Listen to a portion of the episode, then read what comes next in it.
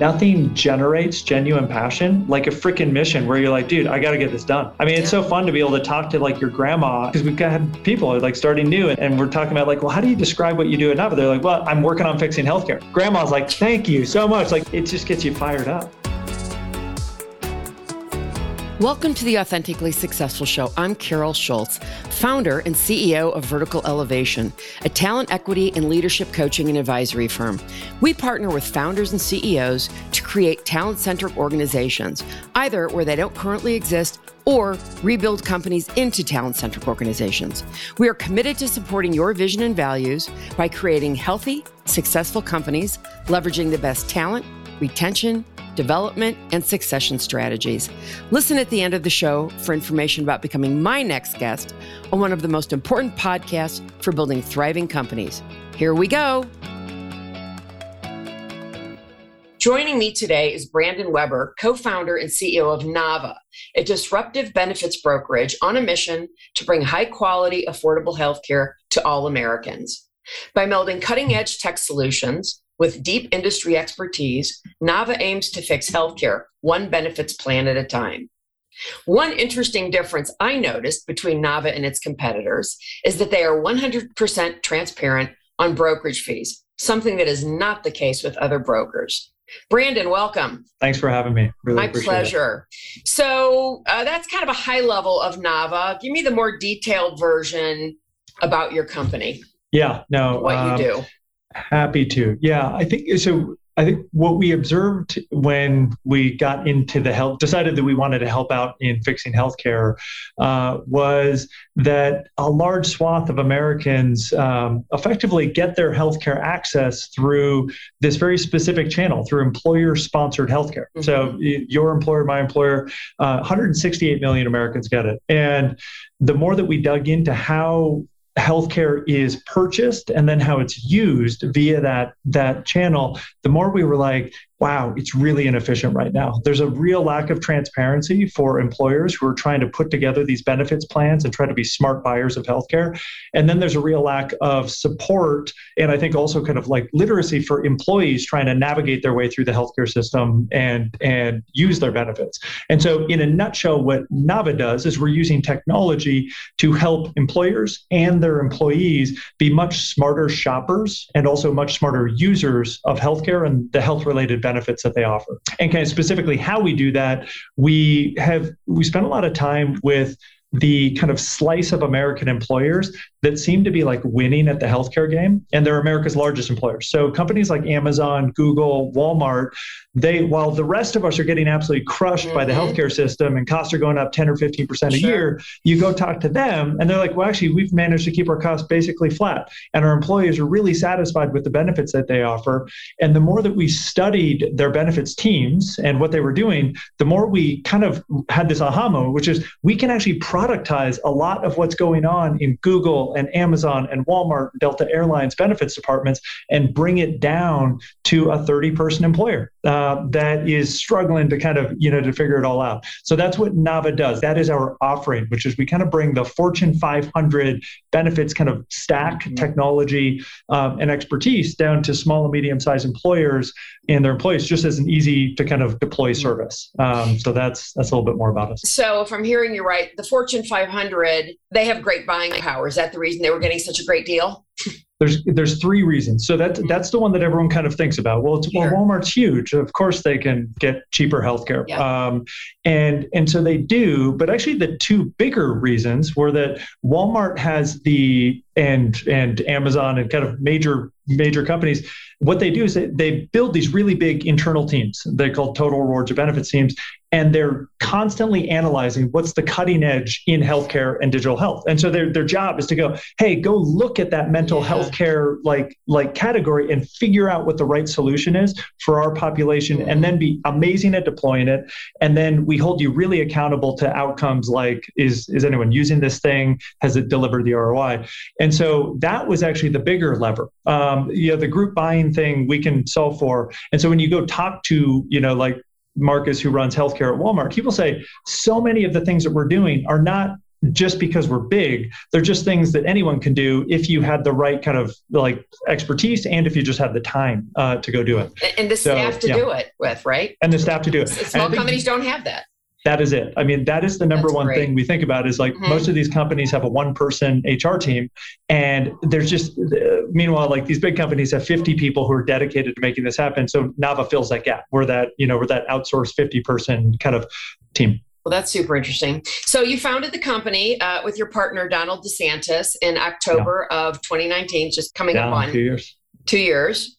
And the interesting thing is, is you just closed your A round uh, just about a year ago, and it was twenty million dollars, led by Thrive Capital. Bravo! Yeah. Uh, first of all, what did what did you do about funding for the first year, hmm. and what was it about Nava that had Thrive lead this very large Series A?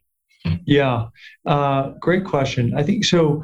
Donald and I have had an advantage in that we had spent about seven years building another company right. that ended up being successful and and really achieving a lot. And um, and so I think what folks on the call kind of will listening in will will resonate with is like second time founders do have an inherent advantage when it comes to capitalizing their next yep. kind of big idea. Yep. Um, and so what we ended up doing actually is we we raised about a five million dollar uh, seed round mm-hmm. uh, with Thrive Capital as the lead, and then we raised a raised a fifteen million dollar Series A. So all Got in, it. Okay. it. was twenty million bucks. Got it. And so that that seed round was about January of last year, mm-hmm. and then in about November of last year, we raised a Series A based on the momentum that we were seeing with kind of our early go to market. So that's that's just the breakdown. So we were pretty well capitalized mm-hmm. from day one, and I would say we are very well capitalized given our stage, mm-hmm. um, largely and because we have great ambitions. Um, and I think that the kind of the other element there from a fundraising standpoint is when you build relationships with investors where like you've been in the trenches together and you've seen the good, the bad, the ugly, and, and seen kind of how they do in terms of just their ability to help you in terms of their uh, their ethics, their kind of their strategic support, and vice versa, you really want to work with those folks again. So that was kind of mutually how we did that. So Thrive was one of our earliest investors in our last company. They were with us okay. kind of through you know through through the early days and the bigger success, and so we got to know them really well. I've, I've mm-hmm. personally known the team over there for over 10 years. Um, and so they were kind of a natural, like, a natural partner for us to just like strategize on as we were like, hey, we really want to take a big swing at healthcare. Um, so yeah, that's kind of some of the backstory. Yeah, you, you, know, and, and, that's actually a good time to to have a little segue about your former company that you founded in 2013, yeah. Hightower. You merged with another company, VTS, in, in late 2016, and and you were in the commercial real estate space. So how did you move into that space? And what was the you know kind of what was the impetus, and how did you make that change moving into healthcare? Yeah. Um, so Hightower was really a it was a technology company born out of me being a practitioner in the commercial real estate space with a problem mm-hmm. right so a lot of companies start that way you're a domain expert in some industry and you're like mm-hmm. this sucks i i know there can be something better right. and then you go do it and so that was that was the case for me i was at the world's largest commercial real estate brokerage firm cbre right working with the most sophisticated clients on the landlord side companies like blackstone and jp mm-hmm. morgan mm-hmm. doing massive deals and we were doing the whole thing on spreadsheets and paper and email and it was just crazy to me. And I'm a guy, I've got a background in software engineering. I was a product manager at Microsoft. So that was really the impetus for Hightower was scratching my own itch. It was I've got a problem. I know that there's a big market opportunity to kind of modernize the commercial real estate yeah. marketplace. Um, I, I, think that that's going to go online just like residential real estate went online mm-hmm. with Zillow and Redfin, and and that led to Hightower. Hightower we kind of brought our minimum viable product or V1 to the marketplace. We're scaling pretty well. And there was another company that was doing the exact same thing at the exact same time, VTS. And so you had two companies, two small enterprise software companies in a battle to kind of create a new category of software, which is we, we were saying, we were telling commercial landlords, hey, you've got to be managing all of this stuff, your whole business online and in a way that's transparent and mobile first. And so the two of us were just duking it out for like three and a half years. Um, and commercial real estate is a tight knit vertical, yeah. right? So when you think about vertical industries, about 150 to 200 commercial landlords and brokerage firms represent like 85% of the total market wow. um, in the US. And we were battling it out for those folks. And so about three and a half years in, after the two companies had, I think collectively we'd raised almost 100 million bucks and we are just beating each other up. Mm-hmm. Nick was, who was the CEO of VTS and I got together and we said, hey, where do our visions align and where do they not align? And it turned out that our visions aligned a ton. And we had a, the same dream of the future of commercial real estate. And long story super short, because it was just an incredibly challenging process to go make this happen, mm-hmm. we decided, hey, we're going to be way better together. Like one plus one is going to equal mm-hmm. five here. Mm-hmm. We can go kind of sew up the category. We can kind of be the definitive company that is like bringing commercial real estate kind of online. Um, and so that's what we did. So we merged the two companies at the end of 2016 and the growth story since then was like super exciting. We've uh, the company's grown like 10x since then. Um, it's kind of the undisputed kind of definitive leader. Raised another couple hundred million bucks after that. So it was a uh, it was very hard to do, but in retrospect, both Nick and I would say it was the absolute right thing to do for the two companies and for we think the industry. Mm-hmm. So uh, you were with CBRE for about six years. Yeah. And your last position was as a first vice president correct? Yep. Yep. What level of management was that, and what made you think you could be the CEO of a startup? it was zero level of management, pretty much. It was, I mean, it's a big fancy it, title, like like the yes, banks. Everyone's a VP.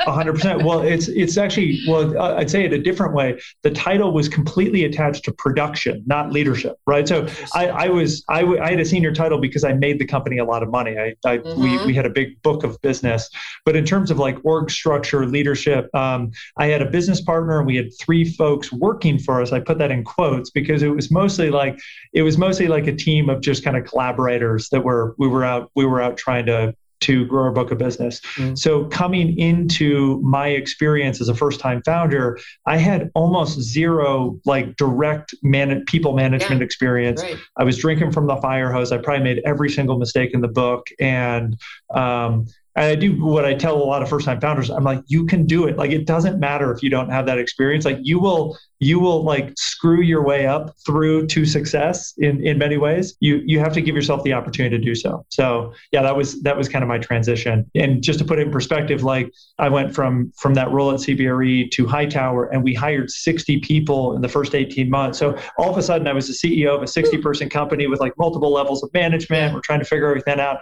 And it was, I mean, you're drinking from the fire hose, that's for sure. right. So you talked about all the mistakes that, you know, the mistakes that you made.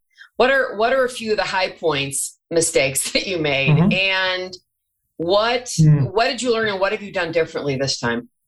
Yeah. Um, I would say a few of the biggest ones number one as a manager and as as a as a founder um, and you're building a company the most important layer that you can build is your executive team around you right, right. so who's running sales? Who's running client success? Mm-hmm. who is standing up product engineering?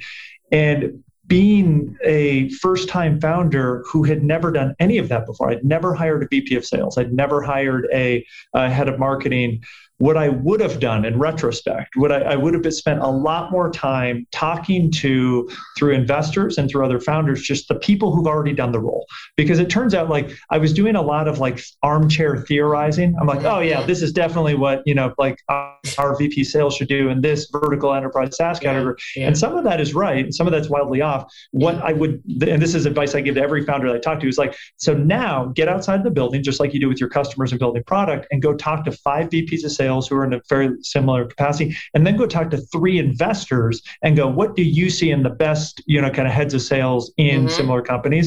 You start to collate that, and you will have a much stronger opinion on kind of what you're doing. And then it, the next thing that it does, which is really valuable, is it builds your rubric for your interview process as well. Mm-hmm. Which that was another thing. We were like interviewing these people, and we're like, we don't even know how to tell if they're That's awesome right. or not, right? Yeah. Um, so it's a big thing. A second big thing that I, you know, kind of a like mistake that I do that mm-hmm. that I would just uh, that the company would be materially more successful if I had not made mis- this mistake was was chasing shiny objects when it came to kind of product scope and and focus. So yeah, yeah. that was that was absolutely massive. And and where it played out, and I think a lot of entrepreneurs face this. I hear it all the time, mm-hmm. which is they had a core thesis and they're like, this is the thing, this is the MVP, this is the problem, and this mm-hmm. is the mm-hmm. solution.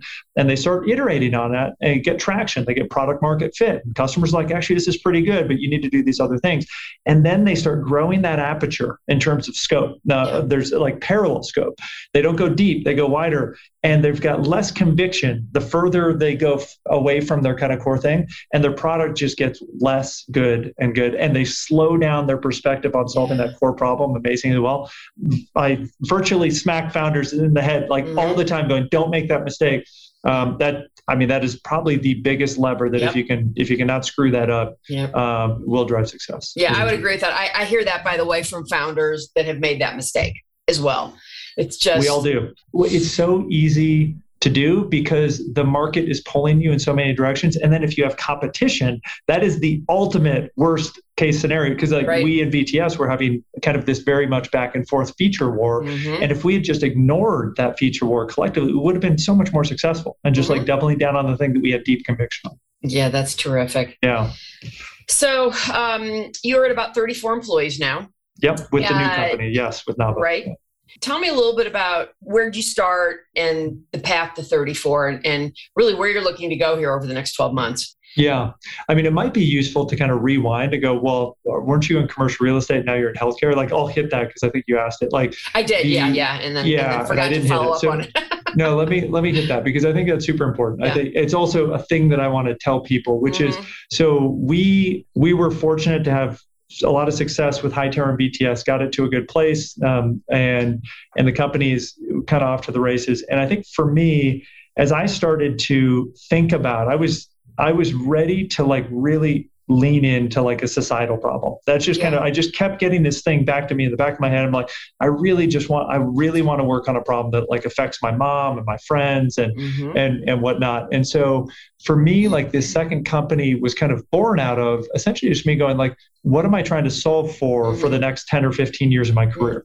And it just and I, try, I tried to hit that from a bunch of different angles i do a bunch of journaling and it just came kept coming back to like i want to solve or at least work on a pressing societal problem and that started a big long homework assignment where i was like cool like for me it was climate change healthcare and education it's like the three big bugaboos mm-hmm. that i think mm-hmm. are just like that are just driving so much pain right now and how i got to healthcare was i started just I started just asking everyone I knew about health, about just their interactions with healthcare. Something you don't talk about much. You don't like pull that up in like coffee table conversation. Carol, hey, how's your healthcare life going? You're like, oh, yeah. let me tell you about how I'm filing for medical bankruptcy, or I've got bills in arrears, or like I can't figure out, you know, like a cancer diagnosis. So when I started asking the question, I just people just started opening up, and what they opened up with was just pure, utter tragedy. I mean, like across the board, you know, from small tragedies to massive tragedies like truly things that like make you like tear up and like you get emotional. And so like that really like that kind of human side of it like i know all the macroeconomic stuff. I know how broken it is. I know i knew mm-hmm. that healthcare was spent we were spending 17.9% of our gdp on healthcare.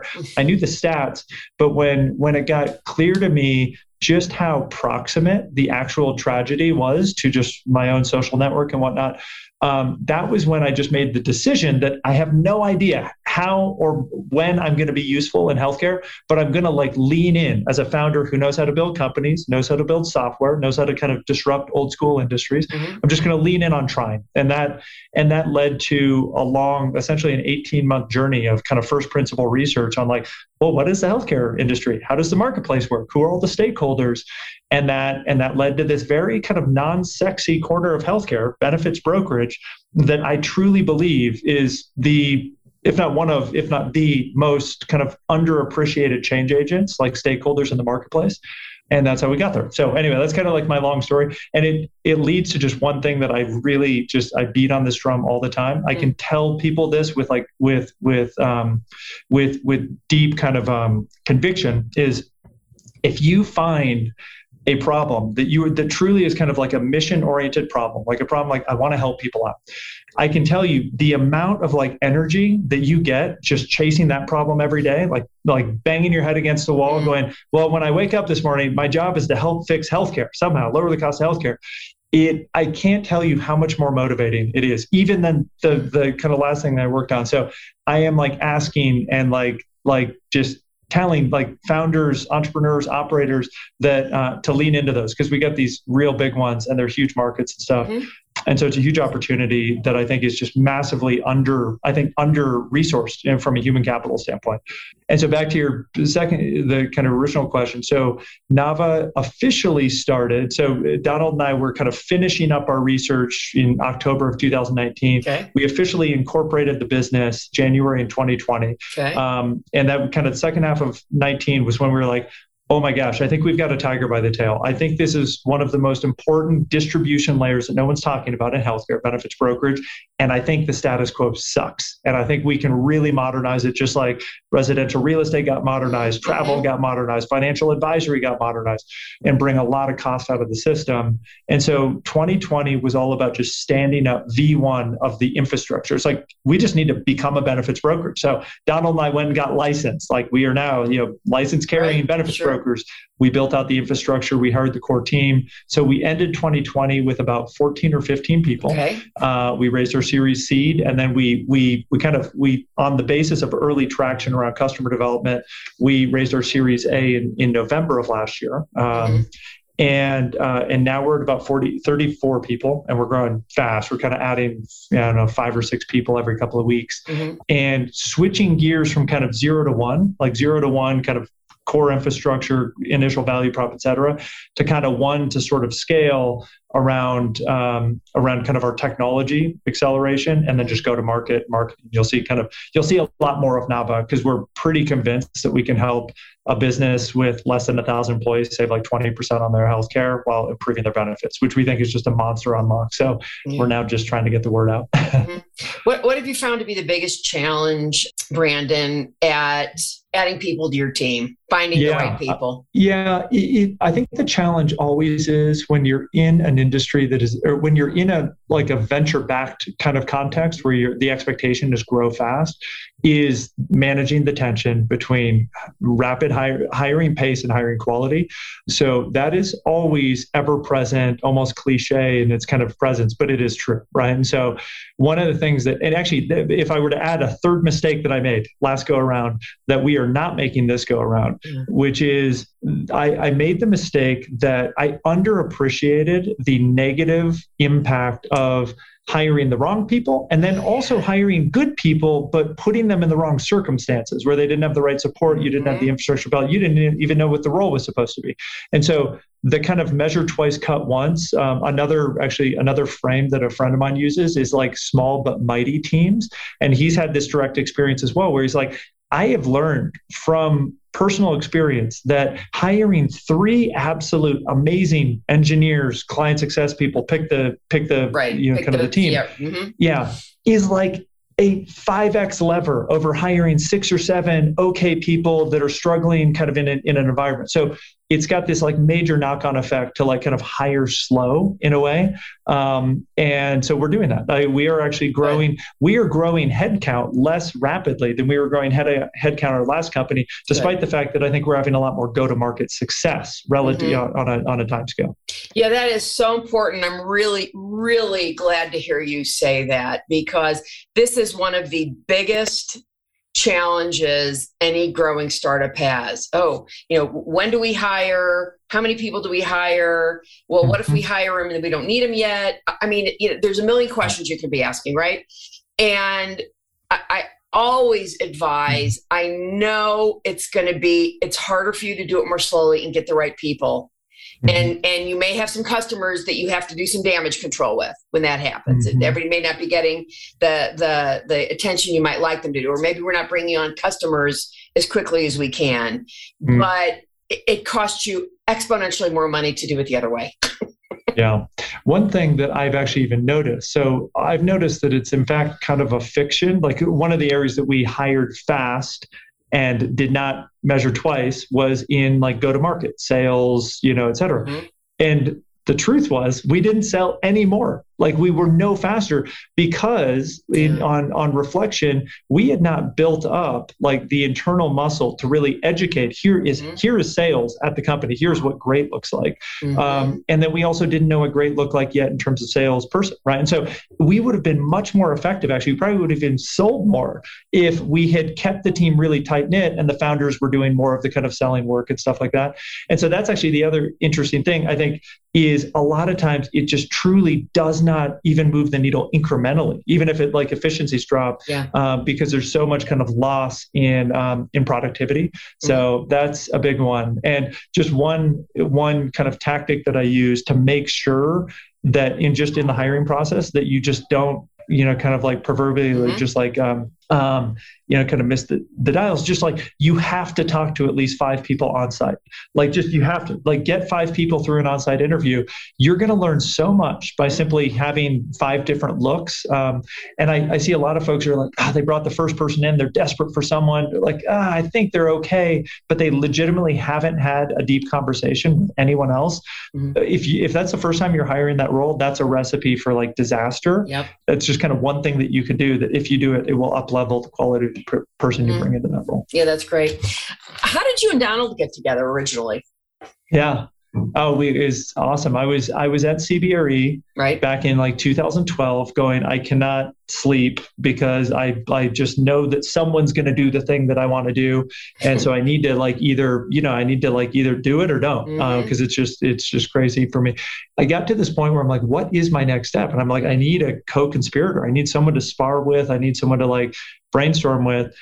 And so I sent a note out to my old technology network. So all my, my friends over at Zillow, I'd worked at Zillow and Microsoft mm-hmm. previously, and said, Hey, I'm looking for someone who might be interested in like kind of like modernizing commercial real estate, et cetera, et cetera, like, and, you know, who has a technical product right. background as well. And so uh, we were introduced by a good friend of mine that I'd worked with at Microsoft and Donald had worked with at Redfin. And he said, ah. Oh, you like this guy. He's kind of got a, he's got a thing for real estate. And so Donald and I met in a coffee shop on Capitol Hill in Seattle, Washington, and just hit it off from there. And it started out very, very casually, which is like, hey, let's just riff together. Let's just riff on like, I'm the domain mm-hmm. expert, he's the product expert. Um, let's riff. And the more that we riffed, the more I was like, oh, wow, you're unlocking product insights for me that I hadn't even thought about. And he's like, wow, I think you do have a tiger by the tail here. This is a big, yeah. like, really kind of busted, inefficient industry. And that was as a product person kind of got him excited. So, just before this question, you talked about the importance of interviewing for you mm-hmm. five yeah. different vice presidents of sales to see if you're headed down the right path. Yep. So, did you do the same thing with potential co founders? I kind of did. How did you know it was him? Like, this yeah. is the guy you wanted to walk down the aisle with? Oh, yes totally and and i sort i did actually there's kind of two ways to do that it's like go broad and meet with a bunch of people and mm-hmm. then go mm-hmm. deep with the person that you think sure. you might want to get married to um, and, you know from a from a co-founder standpoint so i i did work with uh, kind of two other folks and it was kind of this just uh, introduced similarly through that network and so kind of riffed with them had meetings you know like talked about the space even tried to prototype a little bit and in sort of in parallel. So and then and then when i and was doing the same with donald and of those three conversations the one with donald just like gained momentum right it was just like mm-hmm. the other ones mm-hmm. naturally lost momentum and this one gained mm-hmm. momentum but I, will I'll say kind of one interesting thing about like co-founder dating and choosing the co-founder we so that we we then got a third co-founder niall our cto who's mm-hmm. who's currently the cto of vts and the three of us said you know we were very much kind of trying to be like really thoughtful about this and so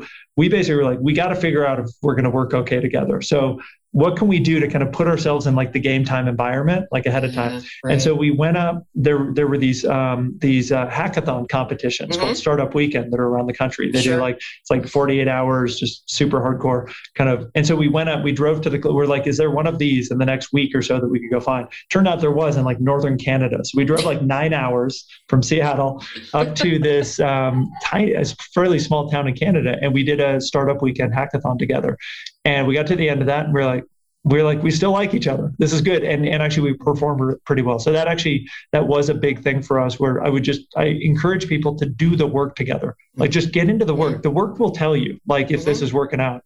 I think one of the biggest mistakes and and you certainly solved it in some great in some great ways because it does not look like you made this mistake is that people think they think it's going to be like it is in the honeymoon stage.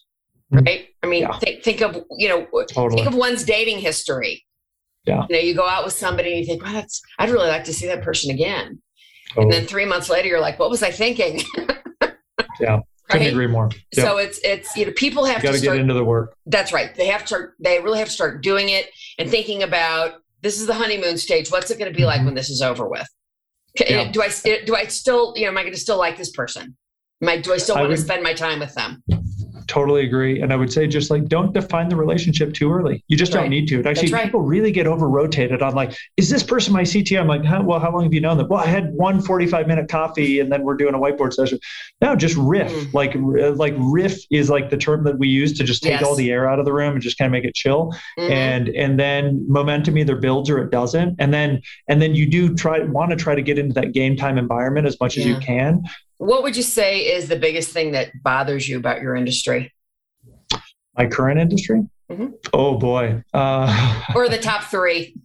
yeah. Well, I mean, my big, so we are in a healthcare crisis in America. Yes. It is not a problem. It's not a chronic issue. It is a freaking crisis. Right. Medicare and Medicaid are set to go bankrupt in 2027 right. if we don't Total save shit them. show. Yeah. Right. Um, it's so across the board. So so like mm-hmm. it's a mm-hmm. five alarm fire here in healthcare. And so mm-hmm. what bugs me about my current industry is that every single established principle, regulatory framework, um, you know, like custom is oriented around driving cost up and maintaining really, really low transparency for the end user and the consumer. It's not, people are like, so Brandon, do you hate United Healthcare or do you hate so and so hospital? Not at all. Like, I hate the game, not the player. So yeah. it, it is truly is just a number of just, you know, kind of standard capitalistic actors mm-hmm. acting in a game of, you know, that whose rules are like defined, you know, in a way that, that kind of leads to cost going up and quality mm-hmm. outcomes going down. Mm-hmm. So I think like that's my macro beef with the industry. It's like we are the most, there is no other marketplace I've ever encountered. This is a $3 trillion marketplace yeah. where every single year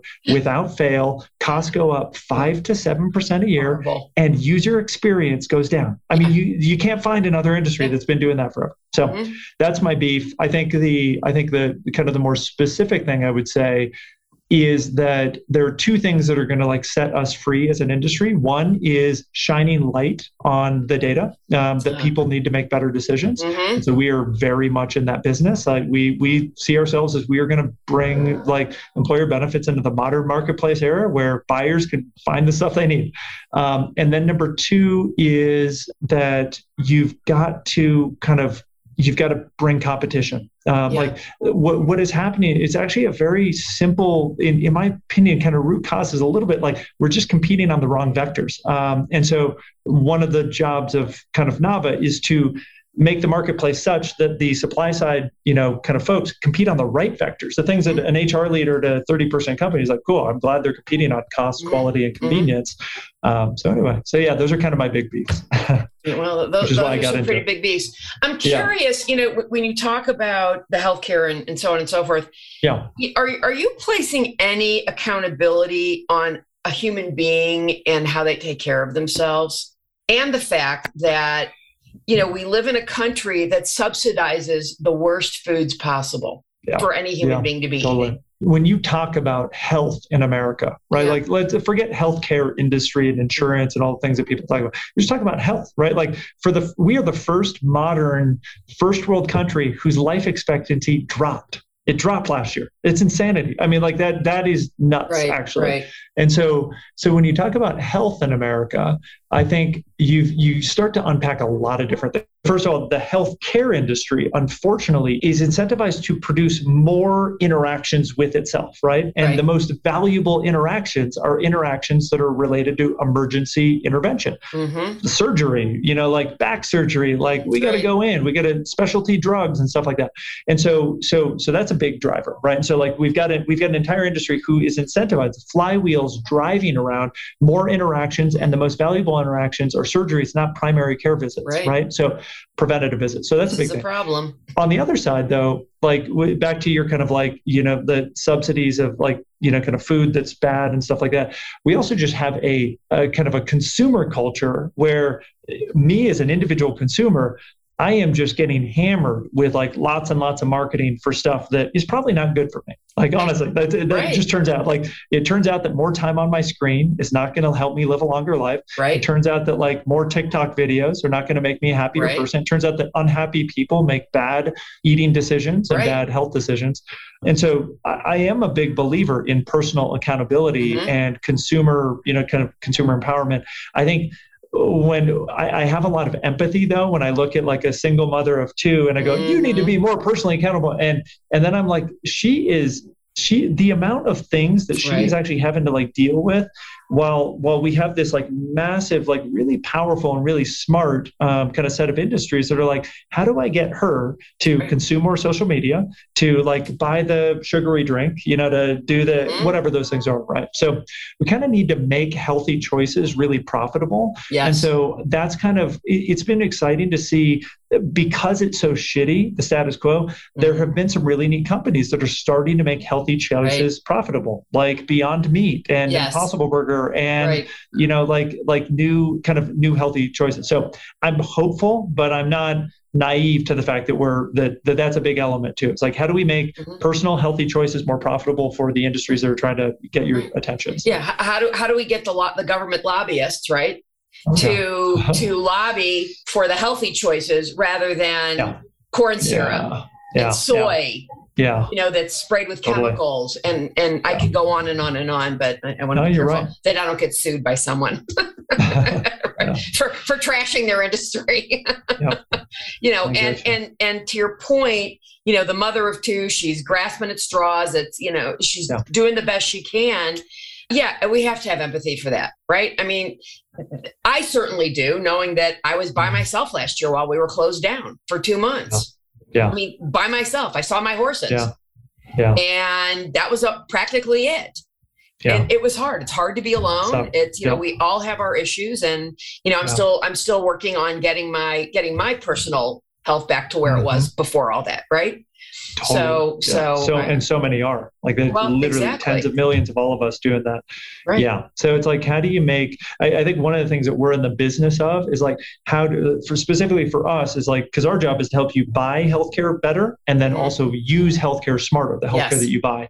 And so one of the big things that we're using technology to do is help someone like you or me make smarter healthcare decisions, but make yes. that easier to do, not harder to do. Because it turns out the current industry makes it so freaking hard yes. to do smart things. Like right it's just so hard to find the dermatologist that doesn't overcharge you and gets great outcomes. It's so mm-hmm. hard to question all those bills and go, well, actually, could I do it cheaper if I went to an independent MRI facility versus mm-hmm. getting my MRI at the hospital? Yeah, those are exactly very right. hard things to do. So yeah, anyway, yeah. regardless of, of, whether you have insurance or not, I think you know sometimes, oh, yeah. and I don't want to get too distracted on this, but you know, insurance, I think it, it causes people to just go listen to the doctor and well i can just go to the doctor and get mm. this fixed instead yep. of really looking at what is the best option i mean i, I pay yeah. cash for a lot of stuff yeah and totally. people give you discounts for cash mm-hmm. yep. instead of an enabling thank you you know insurance enables people mm-hmm. in, in, in, a way that i don't think is effective often. The, um, i mean it, it should be yeah. there to help you mm-hmm. but but it shouldn't just be there because oh i don't feel good and you know and i'm going to go to the doctor and i don't feel good and i'm going to go to the doctor and and it's ridiculous. I mean i, I went and had an x-ray recently instead of uh, you know going going to the doctor and doing it. I went to one of those facilities. You know how much it was? $25 yeah yeah you know how much it would have been and, if and, i'd gone to the doctor? How much considerably more yeah, yeah, right? totally. So I, mean, you just um, have to really think about it that way. And I think it, it's more and more people, and there's more and more options like like like Nava come out. Mm-hmm. People, um, my hope is people will start to mm-hmm. realize there's a different way to do things. Yeah, and You're absolutely right. You need to make the different or the better way easier because we right. are all in the end humans, and we we mm-hmm. kind of like we do the the easiest thing all the time, yeah. oftentimes. Um, and the reason that the traditional insurance companies are so motivated to have you just do that thing mm-hmm. is because they're um, you know, their, their business model is very simple. They just collect a percentage of the total premiums that we spend on health insurance. Right. And so then the question is, well, what makes premiums go up in health insurance? Hmm. Well, it's actually using more healthcare. That's right. the, literally just what happens. Like the health insurance premiums are essentially what they think you're going to spend in healthcare plus a 20% premium. That's what yeah. it is for small group. So again, when you think about what's motivating all of the stuff, all those just big kind of like indicators that have mm-hmm. some, you know, again, back to the single mom with two kids, tell her, no, just go to the urgent care or just go go check out the hospital. You've got a hundred dollar copay or whatever. It is it is just like very aligned to, you know, to to kind of the core business model. So yeah yeah. again it's it's making the decision that you made right? Like which is hey we can do a $25 x-ray at this offsite facility. How do we make that decision the obvious decision at that moment right. easier said than done but that's right. what needs to be done. Yeah i had to do research to get there. You did? Yeah, yeah you had to go outside the curve you you had to go outside of the you know of the swim lane to go figure that out. Right. and kudos to you. We need more people like well, you you know but but listen i sit in front of a computer all day brandon mm-hmm. and i've been in technology surrounded by technology for almost 30 years. So for me, it's yeah. easy. It's easier than it might be for somebody who's like, yeah. oh, I just got this smartphone. What the hell am I, what the hell do I do totally. with it? I can barely check my email. Yeah. Exactly. Totally how do you find your clients or, or you know are you doing inbound marketing outbound marketing what does that look like one of the big opportunities that we saw when we thought about how do we disrupt the mm-hmm. traditional benefits brokerage industry right. was that the traditional benefits brokerage industry operates kind of customer acquisition and marketing like it's 1993 meaning that i don't think they've really leaned into the things that have made like really great b2b software companies mm-hmm. great which is you build an amazing community you bring real true thought leadership mm-hmm. to your core mm-hmm stakeholder and actually like teach them something really valuable and you're always in front of them. You think about it. You use software, you use technology to just be there. So what we're doing is we're I we got pretty good at that in my last company because we had to build this big B2B software company mm-hmm. and like attract companies like Blackstone to us and stuff. Right. And uh, we're kind of taking that playbook and we're bringing it to traditional benefits brokerage. And so mm-hmm. to answer your question then, okay, cool. How do we find customers? Well, we are if you go anywhere near Nava, our LinkedIn page or our website, you will see us talking about the things that our customers care about. So we are having amazing conversations about COVID and Delta variant return to work mm-hmm. with like some of the foremost leading mm-hmm. thinkers on this topic, like Dr. Marty Makary and um, you know the head of Total Rewards at Delta Airlines. I've got 200, 100,000 employees. So we're trying to bring kind of like really, really good content and insight on the yeah. specific questions that small business HR folks are thinking about. Um, and then we're bringing kind kind of like an industrial grade, you know, outreach program to them. Like we, they've got to get to know Nava fast, right? We have to go from never heard of you to, oh yeah, those Nava folks, they're they're the ones that help me kind of figure out that one thing. Or I sent my CEO the fireside chat they had with the head of healthcare at Walmart because he's talking about something I've been trying to get that CEO to think about. Mm. Um, and so that's worked really well so awesome. far. Actually, it turns out, and and the reason I think it's worked well is if you talk to any HR leader at a company with like honestly less than a thousand employees mm-hmm. and ask him or her, like, where are you getting insights? Where are you getting like like the kind of big aha moments? Mm-hmm. they will struggle. They'll be like honestly i have to beg borrow and steal for that. Like i've got my own kind of like i've got my own like my my email network of my hr peers that i'm going to and we're going asking each other questions.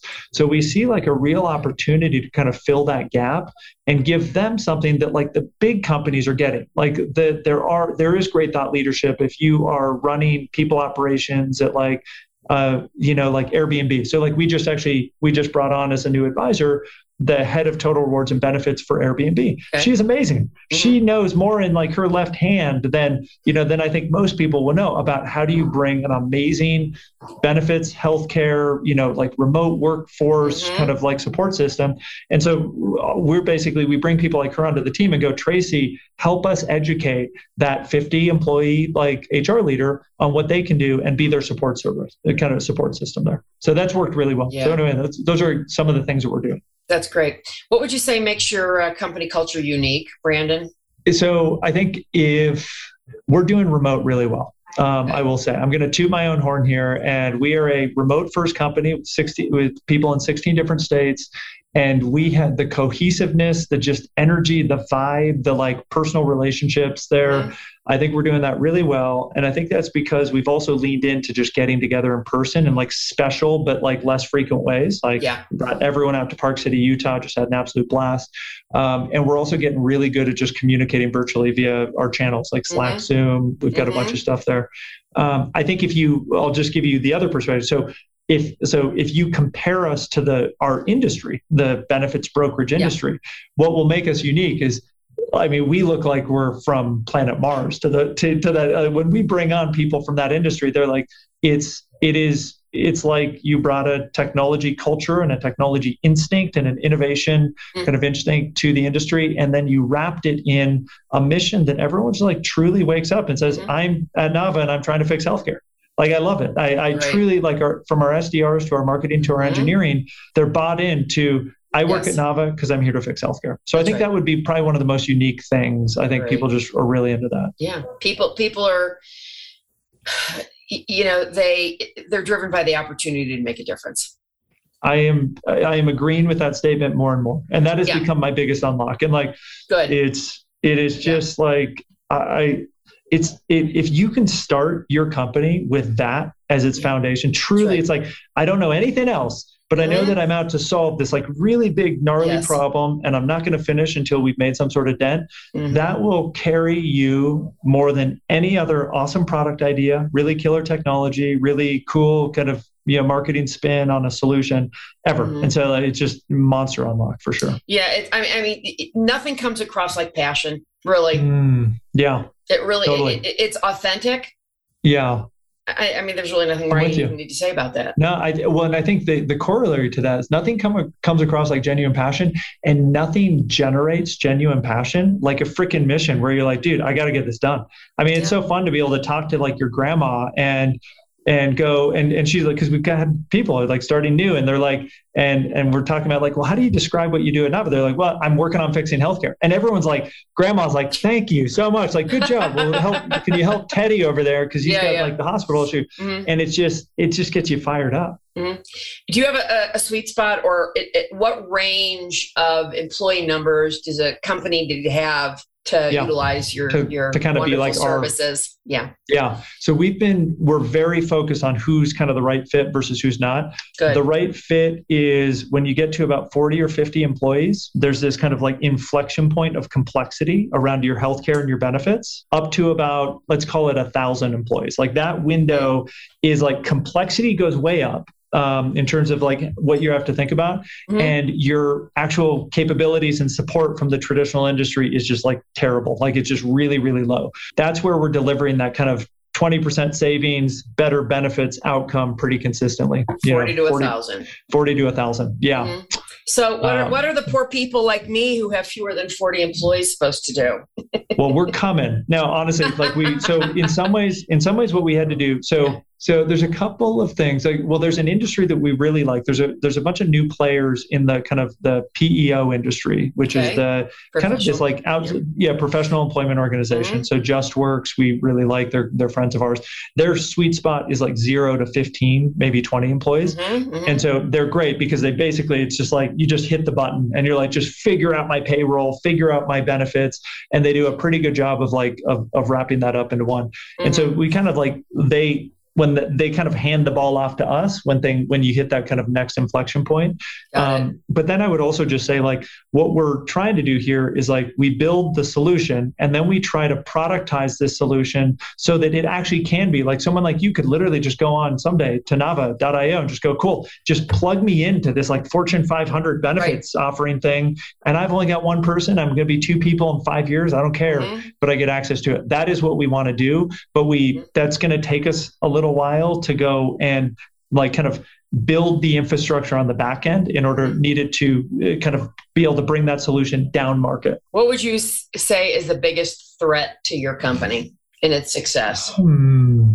I mean, genuinely, I think the biggest threat is that we kind of lose kind of like relentless and almost like unreasonable orientation around our mission. Like that is that actually is the biggest threat because I think like I have very deep confidence in the market opportunity. The market's $22 billion annual commission market. Right. It's crazy. Um, I have deep confidence in our timing. I think the timing is right, um, given the number of like disparate disruptive point mm-hmm. solutions that we can bring in. So it's really going to be an execution risk problem, right? Like it's execution risk. And then you're like, cool, well, we could screw up on product development, and stuff like that. But it's actually more the biggest lever that we have right now is this maniacal kind of alignment around mission, which will help us recruit really awesome people. Are like, dude, mm-hmm. I want to be all in on healthcare. Mm-hmm. And then keep us really focused so that we don't do the thing, which is like, well, let's chase some near term dollars and market share growth. Um, if we cut some corners around like our commitment to transparency and alignment with employers, for example. So yeah, I would say it actually okay. genuinely is that. So you live in New York, yeah? I so I split time between New York and Park City, Utah. So I'm actually in Park City, Utah now. Going to be back in New York in November. Got it. Okay. So yeah. how do you spend your time when you're not working? Outdoors for me. Yeah. It's all well, I, I kind of do this thing in the morning where I like do a little 10 minute meditation. I journal mm-hmm. for about 20 minutes. And mm-hmm. then, but when I'm not working, it's all, and that, which is why we're here in Park City, spend a ton of time because sure. like the, the thing that kind of refills my cup like almost instantaneously is a hike, a trail run, yep. mountain bike ride. Yep. Um, so really focus on that kind of personally. And then and then my wife and i you know try to just spend a lot of time together out in mm-hmm. nature. And we're also uh, we're we're yeah so we're we're kind of pretty passionate about that together. Mm-hmm. when do you head back east? Uh, right before halloween. Yeah so we'll be out there for a while and then back out to park city for kind of like the winter you know ski season and stuff like that. Yes yes i, I yeah. understand that. So if someone is listening to this and they're saying wow this is a mm awesome company. I have to investigate working for them. Mm. What do they do? Well, first off, we are growing like crazy, and we're looking for people who are fired up about our mission. So, um, easiest way, I mean, link our, our LinkedIn page or nava.io. You go to either of those, and we are just like very explicit about like all the different career opportunities. The other thing that I think about too is we've already had a couple of really interesting wins here. Is if you don't see the role, if you're like, well, I am a perfect fit for right. this, this is right. awesome, but I don't see the role in the seven roles, mm-hmm. just send us a note anyway, because we actually have recently hired some folks who are like, I don't quite fit, but like it actually ended up, or like actually we were thinking about something like that. So mm-hmm. Uh, yeah, so reach out to us. Yeah. yeah, that's that's super important for people to realize that you, know just just because somebody has a, a, a, post up doesn't mean that that they're so not true. gonna that you shouldn't reach out to them Especially, uh, and I've had people really push yeah. back at me on that, and I'm like, no, no, hmm. I've been doing this for 29 years. Yeah. If you think you are a fit for something, yeah, you know, I, will tell you a quick funny yeah. story. I uh, I was coming out of hopefully I won't lose any listeners here. I was coming out mm-hmm. of the mm-hmm. gun range last Tuesday from yep. from shooting, uh-huh. and uh-huh. uh, some guy gets out of his truck and he goes, "So you're a headhunter? What do you do?" it's about I'm not really a headhunter anymore, but I'm not giving up that license plate I've had for a long, long, long time, and. Uh-huh. Um, uh, we, we chatted and he works for a very well-known company that happens mm-hmm. to be headquartered here and you know we connected afterward because he said you know i'd love to i'd love to find my next thing and mm-hmm. i said it, you know he's he's the kind of person that i would actually make the time to put in some calls for to companies and say look i've got a mm-hmm. i've got a guy here here's what his deal is here's where he spent his life and yep. you really need to talk to him right cool. so people should okay. never be afraid i mean they don't always have somebody like me that knows exactly totally. what to say to somebody but really yeah. get out there and and make that effort to say you know you don't ask you don't get yeah i'd right? also just say it's it's unique. I mean, there there's something very compelling as a hiring manager sure. when someone just inbounds and says, "I'm passionate about what you're doing." That's like right. that is actually like actually the first thing that we think about when we're doing interviewing around kind of core values alignment is mm-hmm. like how in are they on our mission, for example. And so like just when you inbound, like you're already checking these boxes that we're mm-hmm. interviewing for anyway down the line. Yeah. So and and also I secondly I really believe in serendipity where it's like mm-hmm. you just do that and then the That's dots right. connect sometime down the line you've created this kind of mutual connection. Yeah, so, yeah, yeah I, I, I, again agree a thousand percent. Well, gosh, yeah. uh, Brandon Weber, co-founder and CEO of Nava, this has been a really informative and interesting and delightful conversation. I really want to thank you for your time. Likewise, thanks, Carol. That was a lot of fun. Thank you for listening to Authentically Successful. If you are a successful founder or CEO who would like to be on this program, please visit verticalelevation.com slash podcast slash apply. If you learned something from this interview and it made a difference, please share it on LinkedIn or Twitter. You can also do a quick screenshot with your phone and text it to a friend. And if you know of someone who would be a great guest, tag them on LinkedIn or Twitter to let them know about the show and include the hashtag authentically successful. I love seeing your posts and great suggestions. Lastly, we are regularly putting out new episodes and content. And to make sure you don't miss any episodes, please subscribe. Your thumbs up, ratings, and reviews go a long way to help promote the show and mean a lot to me and my team. If you want to know more, go to our website, verticalelevation.com, or follow me on LinkedIn. This is Carol Schultz. Thanks again for listening and see you next time.